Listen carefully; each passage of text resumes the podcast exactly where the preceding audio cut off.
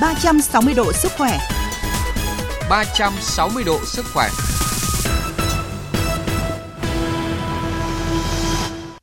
Biên tập viên Bích Ngọc và Thủy Tiên xin kính chào quý thính giả của chương trình 360 độ sức khỏe. Chương trình ngày hôm nay sẽ có những nội dung chính sau. Gỡ khó về thuốc, thiết bị và tự y tế, cần hành lang pháp lý đầy đủ. Người bác sĩ gieo hy vọng cho trẻ khuyết tật. Trước hết, mời quý vị và các bạn cùng theo dõi một số tin tức y tế trong tuần. Ngay khi có Nghị định 07 và Nghị quyết 30 của Chính phủ gỡ vướng, các bệnh viện đã thực hiện theo hướng dẫn mới, tháo gỡ những vướng mắc trong việc mua sắm, sửa chữa trang thiết bị y tế. Ông Trần Bình Giang, Giám đốc Bệnh viện Việt Đức cho biết, dự kiến tuần tới, lịch mổ phiên của bệnh viện sẽ quay trở lại bình thường.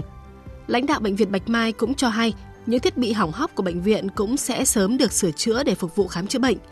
Đại diện các bệnh viện hạng 1 tại Hà Nội cũng bắt tay xúc tiến việc đấu thầu, mua sắm trang thiết bị. Cũng liên quan đến việc giải quyết thiếu trang thiết bị vật tư, ngành y tế thành phố Hồ Chí Minh cho biết sẽ tổ chức tập huấn họp trực tuyến hàng tuần để các bệnh viện báo cáo tình hình mua sắm trang thiết bị y tế theo tinh thần Nghị định 07 và Nghị quyết 30. Sau một tháng, ngành y tế thành phố sẽ đánh giá lại và tiếp tục kiến nghị nếu có vướng mắc phát sinh, hạ quyết tâm không để xảy ra tình trạng thiếu trang thiết bị vật tư trong công tác chăm sóc điều trị bệnh nhân. Chuyên mục chuyện ngành y sau ít phút nữa chúng tôi sẽ tiếp tục bàn luận nội dung gỡ khó về thuốc, thiết bị, vật tư y tế, cần hành lang pháp lý đầy đủ. Mời quý vị và các bạn cùng nghe.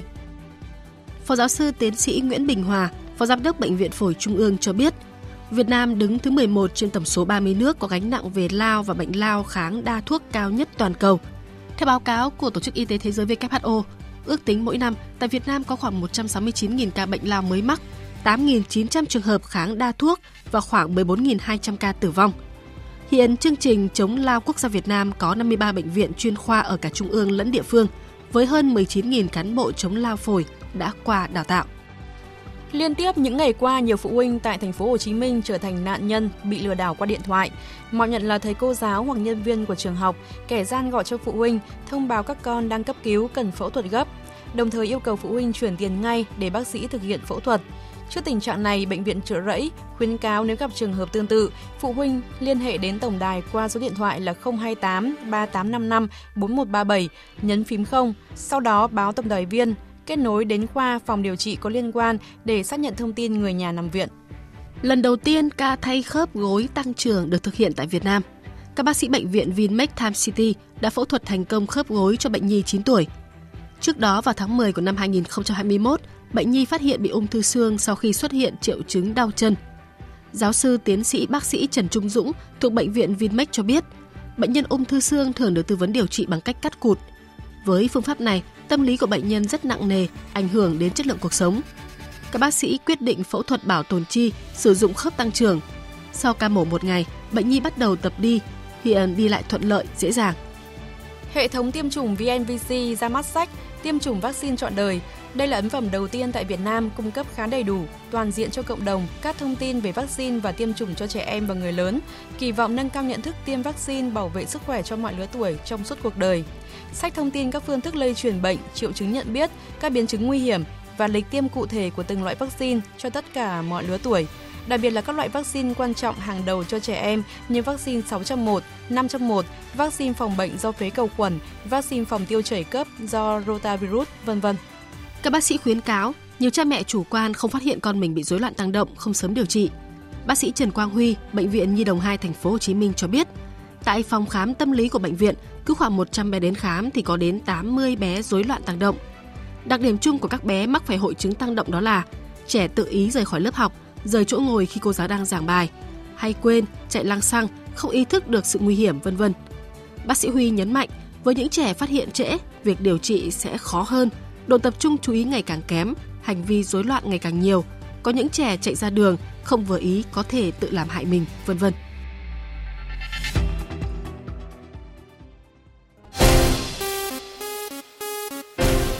Chuyện ngành y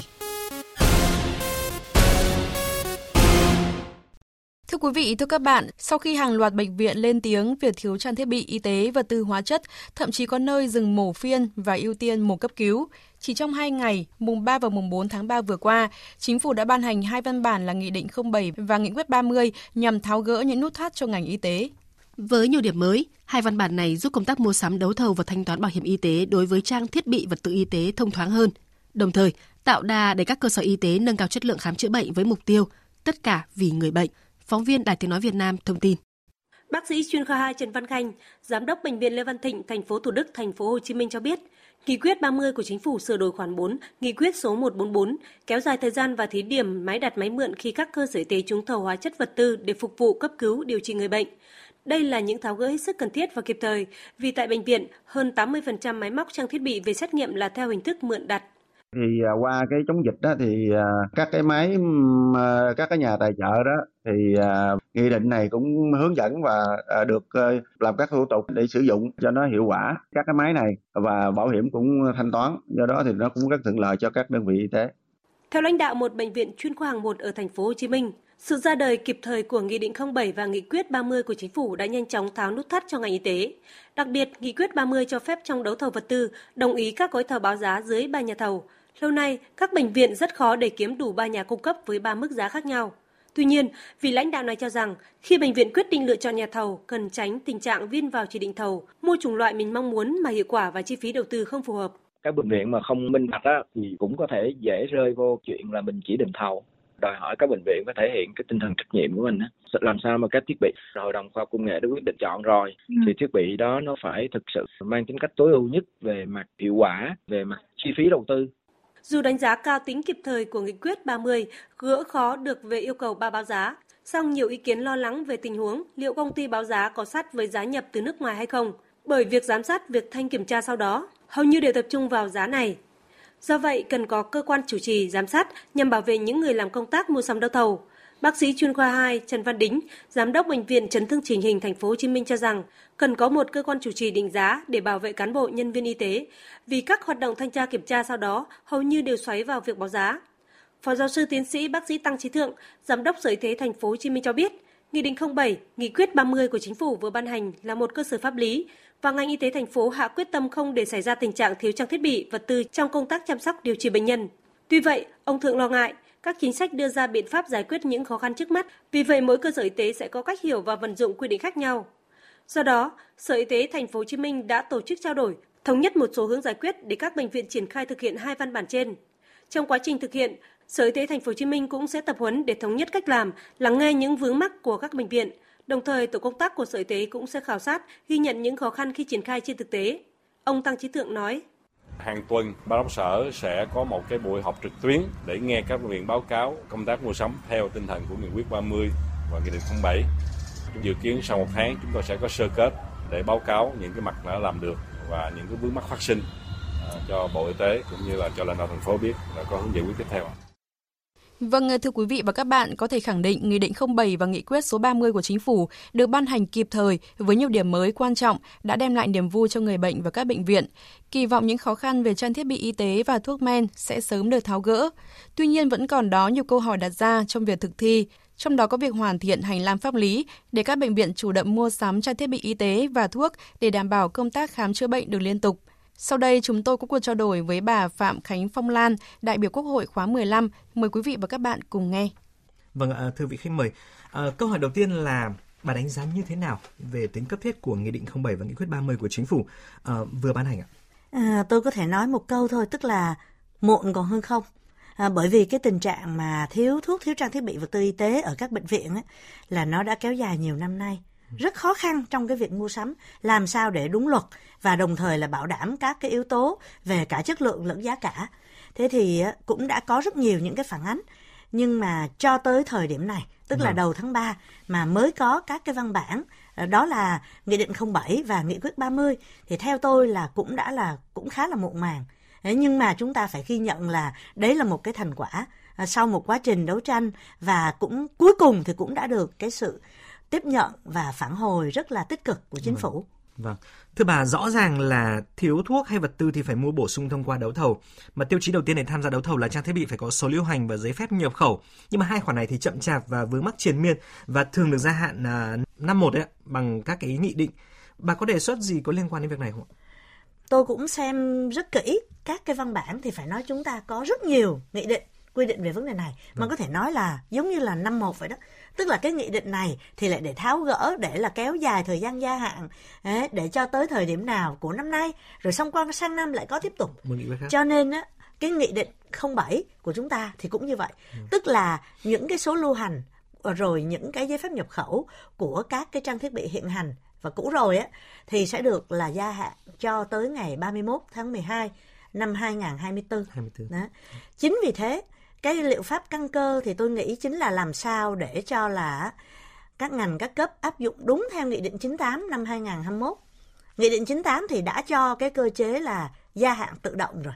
Vâng. Đấy. Nhưng mà vì Nghị định 98 lại không đã động gì đến những cái mà hiện hành và đã cũ rồi cho nên Nghị định 07 mới phải là là là là giải quyết cái cái cái vướng mắc đó. Thành ra ở đây là chúng ta phải kết hợp cả hai. Đó. Nhưng mà tránh cái tình trạng là đôi khi là đấy những cái điều khoản rất là rõ ràng và rất là có lợi cho thực tế như thế thì có khi lại bị lãng quên. Vâng. rồi lại cứ đều đều lại mỗi năm lại ra một cái nghị định để gia hạn chuyện này chuyện kia nữa thì rất là dở. Nhưng hiện nay là tôi nhắc là trong nghị định 98 năm 2021 thì cũng đã có cái điều khoản về gia hạn cái số lưu hành mà gia hạn một cách tự động. Tự động. Và cái này nó cũng hợp lý thôi. Đó. còn thì á cái mà chúng ta cần lưu ý là gì? Là mỗi năm đối với những cái máy móc mới thì chúng ta phải đẩy nhanh cái cải cách hành chính như thế nào để có thể là liên tục cập nhật. Còn những cái gì nó đã hiện hữu ở trên thị trường, nó đã chứng minh cái chất lượng của nó rồi, thì tại sao chúng ta lại phải cứ suốt ngày tốn công tốn sức ngồi xem lại hồ sơ và nó lại phát sinh ra cơ chế xin cho? Vâng. Việc đấu thầu à, vật tư y tế thường mất nhiều thời gian và có một thực tế là không phải bệnh viện nào cũng có đủ năng lực để đấu thầu do không có đào tạo nhân viên đấu thầu. Và hiện nay chúng ta có mô hình là trung tâm mua sắm tập trung thuốc, trang thiết bị vật tư y tế trực thuộc Ủy ban nhân dân tỉnh thành phố. Vậy à, cái mô hình này nó có phải là giải pháp tối ưu cho giai đoạn hiện nay không ạ? tôi nghĩ là nó chưa phải giải pháp tối ưu mà tôi nghĩ nếu như mà chúng ta đã xét vấn đề thì nên đi đến tận gốc rễ của vấn đề liệu đấu thầu có phải là cái biện pháp duy nhất để chúng ta có được những cái mặt hàng. Ở đây là thuốc và trang thiết bị y tế. Mà cứ nói như ông bà mình nôm na gọi là ngon bổ rẻ đấy. Vâng. liệu có được hay không? Thì và thực sự mà nói với cái bản chất của đấu thầu thì tôi xin thưa là không phải chỉ riêng trong lĩnh vực thuốc và trang thiết bị y tế có nhiều đặc thù đâu mà kể cả những cái ngành hàng khác đấu thầu nó tiềm ẩn rất nhiều nguy cơ về những cái luồn lách về những cái bắt tay về những cái chỉ định thầu mà nó có mục tiêu vụ lợi ở trong đó. Vâng. Nó vẫn còn tiềm ẩn như vậy. Cho nên á với cái ờ, tình trạng như hiện giờ của chúng ta thì theo tôi chúng ta nên làm sao để có thể là phát huy được cái tính tự chủ hơn nữa của các đơn vị. Đấy, nhưng mà có cái kiểm soát kiểm soát bằng cách là gì? Là trên cái gói tổng. Tôi nói thí dụ một đơn vị sự nghiệp của chúng ta một đơn vị khám chữa bệnh một bệnh viện chẳng hạn. Vâng. một năm chúng ta có tất cả những số liệu thống kê thì bệnh viện đấy sẽ khám chữa bao nhiêu bệnh nhân với cơ chế bệnh tật như thế nào thì cứ cho là một cái tỷ lệ sai số đó là bao nhiêu đó thì chúng ta có thể là định hướng được và cái này thì bộ y tế phải làm định hướng được là cái chi phí cho thuốc cho trang thiết bị của bệnh viện đấy là bao nhiêu. Vâng. nên chăng chúng ta có thể là đấy yêu cầu bệnh viện với cái tổng số tiền như vậy bệnh viện hãy tự mua sắm như các bệnh viện tư nhân. Tôi xin hỏi các bệnh viện tư nhân nào người ta phải khổ sở để đấu thầu để mất thời giờ như vậy đâu mọi người thì cứ nói là cán bộ ngành y thì không được đào tạo về đấu thầu. Thực ra không được đào tạo thì cũng sẽ được đào tạo. Bản thân tôi cũng phải đi học về đấu thầu. Học thì ra hết đã học được y khoa thì những cái chuyện đó là có thể làm được hết. Vâng. nhưng mà nó khổ một nỗi là đấu thầu mà chúng ta áp dụng như là những mặt hàng khác đòi hỏi tất cả những cái lệ bộ đó Vâng. thì đối với thuốc và trang thiết bị y tế nó rất khó đáp ứng. Và chưa kể đối với thuốc và trang thiết bị y tế thì nó có một cái yếu tố cực kỳ quan trọng quyết định cái chất lượng. Nó không phải chỉ ở trên cái cái cái cái cái của sản phẩm, thành phần của sản phẩm rồi thương hiệu gì vân vân đâu, mà nó phải được quyết định bởi ý kiến đã được sử dụng của người điều trị, tức là của của bác sĩ. Nhưng nếu chúng ta áp vô một cách gọi là không có không có cơ sở pháp lý thì nó lại trở thành là giống như là các bác sĩ là bàn với nhau để chỉ định thầu vậy đó. Đấy, nhưng mà phải thấy là gì? Mục tiêu cao nhất là anh làm sao để cho tăng cường được cái chất lượng cho bệnh nhân thế thì chúng ta hãy học tập các nước xung quanh. Vâng. học tập hệ thống tư nhân người ta làm như thế nào? Bộ người ta cứ phải đấu thầu người ta mới có được trang thiết bị hiện đại mới có được thuốc tốt cho bệnh nhân hay không? Đó. Vâng. thì theo tôi thì chúng ta nên là suy nghĩ mở ra một cái hướng và nếu cần thì chúng ta cho thí điểm một vài đơn vị. À, chứ không cứ gì là lúc nào cũng phải đấu thầu Vâng. À, để mà chính sách đi vào thực tế thì Bộ Y tế đã giao trách nhiệm cho các đơn vị liên quan tổ chức thực hiện và ban hành các văn bản hướng dẫn để thống nhất thực hiện nghị quyết 30 trong toàn ngành theo đúng quy định của chính phủ. Bà có kỳ vọng gì về tiến trình này trong thời gian tới ạ? Tôi nghĩ đây là cái lợi ích thiết thân và cái cái nhiệm vụ rất là quan trọng của ngành y tế. Đấy. Dạ. Bây giờ thiếu thốn, anh kêu gào thì bây giờ người ta đã tiếp thu rồi và người ta đã ra nghị quyết rồi bây giờ mà nếu mà anh còn không áp dụng vô để làm nữa thì cũng không biết còn gì nữa để mà nói đúng không ạ? Nhưng mà có điều là tôi chỉ xin nhắc thế này đây là vấn đề kinh tế. Kinh tế y tế chứ không ừ. phải chuyên môn y tế. Ở đây nếu như các bác sĩ làm không được thì cũng không ai chê là các bác sĩ là các bác sĩ dở. Vâng. đó, bởi vì đây là vấn đề kinh tế. Cho nên một mình ngành y tế cũng không làm gì được đâu. Mà phải có cái sự tham gia tích cực hơn của các bộ ngành khác, đặc biệt là Bộ Tài chính và Bộ Kế hoạch Đầu tư trong cái việc là soạn thảo những cái văn bản quy định về pháp lý sao để cho nó rõ ràng sao cho nó sát với thực tế và giải quyết được những cái khó khăn một cách căn cơ. Chứ hiện nay thì tôi nhắc lại một lần nữa nghị quyết vẫn chỉ là nghị quyết. Vâng xin được cảm ơn bà Phạm Khánh Phong Lan đại biểu Quốc hội khóa 15 phó chủ tịch Hội Giáo Việt Nam. 360 độ sức khỏe năng lượng cho cuộc sống. Thưa quý vị và các bạn, 22 năm qua, có một người bác sĩ nay đã bước qua tuổi 80, vẫn đang miệt mài hàng ngày truyền dạy từng con chữ, lo từng bữa ăn sức khỏe cho những trẻ em bị khuyết tật về trí tuệ. Đó là bà Đỗ Thúy Nga, Giám đốc Trung tâm Hy vọng, người đạt danh hiệu Phụ nữ Thủ đô tiêu biểu năm 2022. Người bác sĩ đã gắn bó đồng hành với gần 400 trẻ em khuyết tật trong suốt những năm qua. Mời quý vị và các bạn cùng phóng viên Đình Nam Tuấn Nam tìm hiểu người bác sĩ này. Nhiều năm qua, các học sinh của Trung tâm Hy vọng ở địa chỉ số 82 trên 198, ngõ 290 Kim Mã, Ba Đình, Hà Nội đã quen với hình ảnh bác sĩ Đỗ Thúy Nga đến cửa trung tâm vào lúc 8 giờ sáng để bắt đầu công việc điều hành trung tâm dạy can thiệp cho các em học sinh khuyết tật. Cháu là bị tự kỷ rối loạn lăn tỏa không cháu cũng đi nhiều nơi rồi nhưng mà thấy ở đây thì có bà với các cô là uh, chăm sóc rất là nhiệt tình với lại là chú tâm tức là các cô có tâm với trẻ Trung tâm hy vọng mở cửa từ 7 giờ 30 phút mỗi sáng. Hiện nay có 53 học sinh ở độ tuổi từ 36 tháng đến 16 tuổi bị các hội chứng về tự kỷ. Có 12 giáo viên tham gia giảng dạy tại 4 lớp học cùng sự giúp đỡ của các bạn sinh viên thực tập và tình nguyện viên người nước ngoài. Mình là Trần Thị Hoài, giáo viên của Trung tâm Hy vọng từ năm 2007. Bác sĩ Đỗ Thúy Nga đã cho chúng tôi thực sự rất là nhiều năng lượng để làm việc đấy. Thì mình mình vẫn nói với các cô ở trên lớp là thực sự là bà đã hy sinh một cái thời điểm vàng đẹp như vậy nhưng mà bà có thể mở phòng khám này, bà có thể đi đi làm. Nhưng mà tại sao bà đến đây để bà mở trung tâm mà bà biết rằng là trung tâm xây dựng từ một số không chỉ có tình yêu và và cái sự à, cảm thông với xã hội thì mới làm được việc này. Bà Đỗ Thúy Nga là thế hệ bác sĩ đầu tiên về làm việc tại bệnh viện huyện Thạch Thất, làm chủ nhiệm khoa nhi rồi chuyển công tác về Ủy ban chăm sóc bà mẹ trẻ em, Phòng Giáo dục và Đào tạo quận Ba Đình. Năm 1998, khi về hưu, bà và gia đình đã có một quyết định dồn tâm sức để mở trung tâm hy vọng. Cái thời kỳ làm bệnh viện ấy, thì có rất nhiều những trẻ bị viêm nang não Nhật Bản để lại những cái di chứng về não. Làm những đứa trẻ nó không được khôn lanh như là những đứa trẻ khác.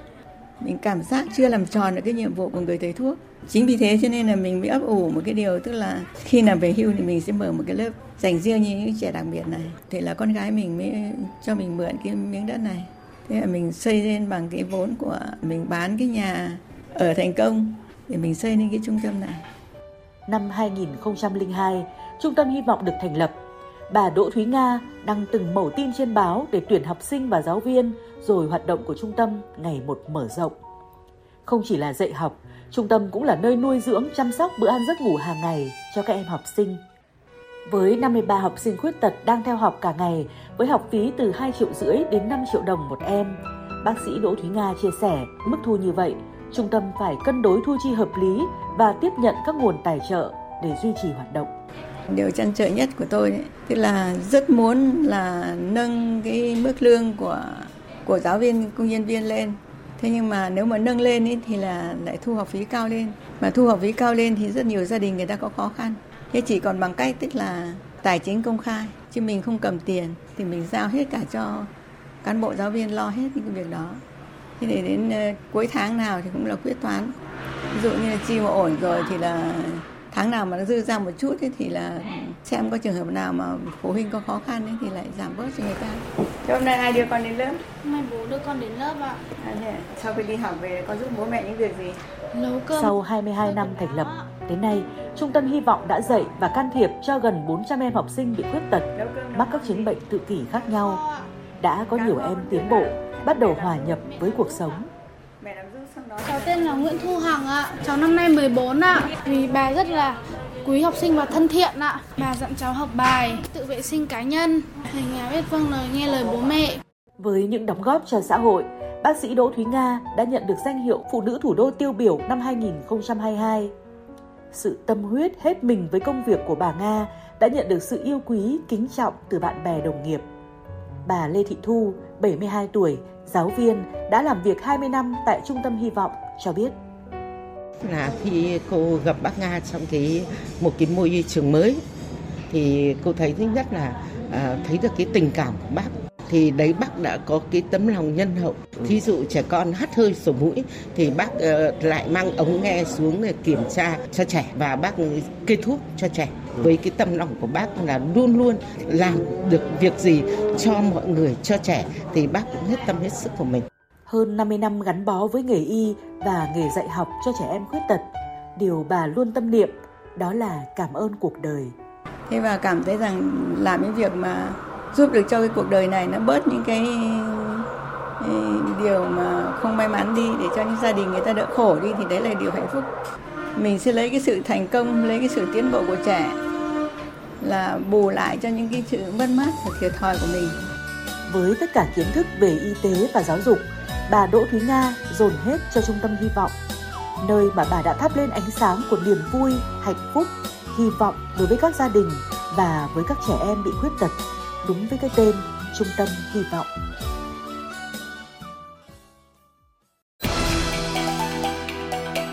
Ba trăm sáu mươi độ sức khỏe, năng lượng cho cuộc sống.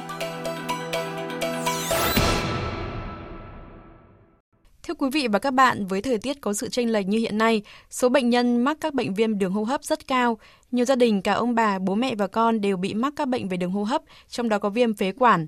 Với viêm phế quản cấp tính, đây là bệnh thường diễn ra trong thời gian ngắn, có thể kéo dài vài tuần.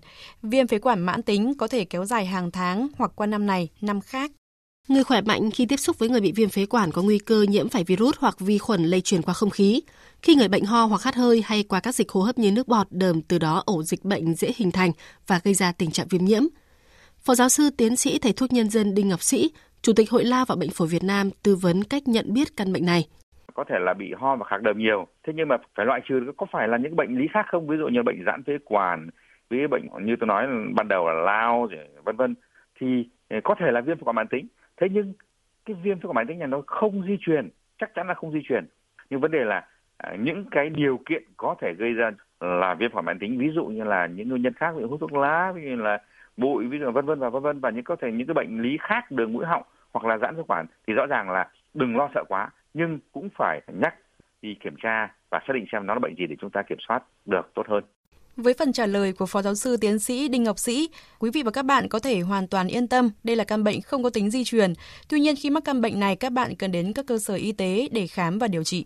Quý vị và các bạn thân mến, thực phẩm bảo vệ sức khỏe Bảo Khí Khang là sản phẩm kết hợp giữa các thảo dược quý, có tác dụng hỗ trợ giảm triệu chứng ho, khạc đờm, khó thở, giúp thở dễ hơn ở người có bệnh đường hô hấp, giảm tái phát đợt cấp và biến chứng viêm phế quản mạn, hen suyễn, phổi tắc nghẽn mạng tính COPD.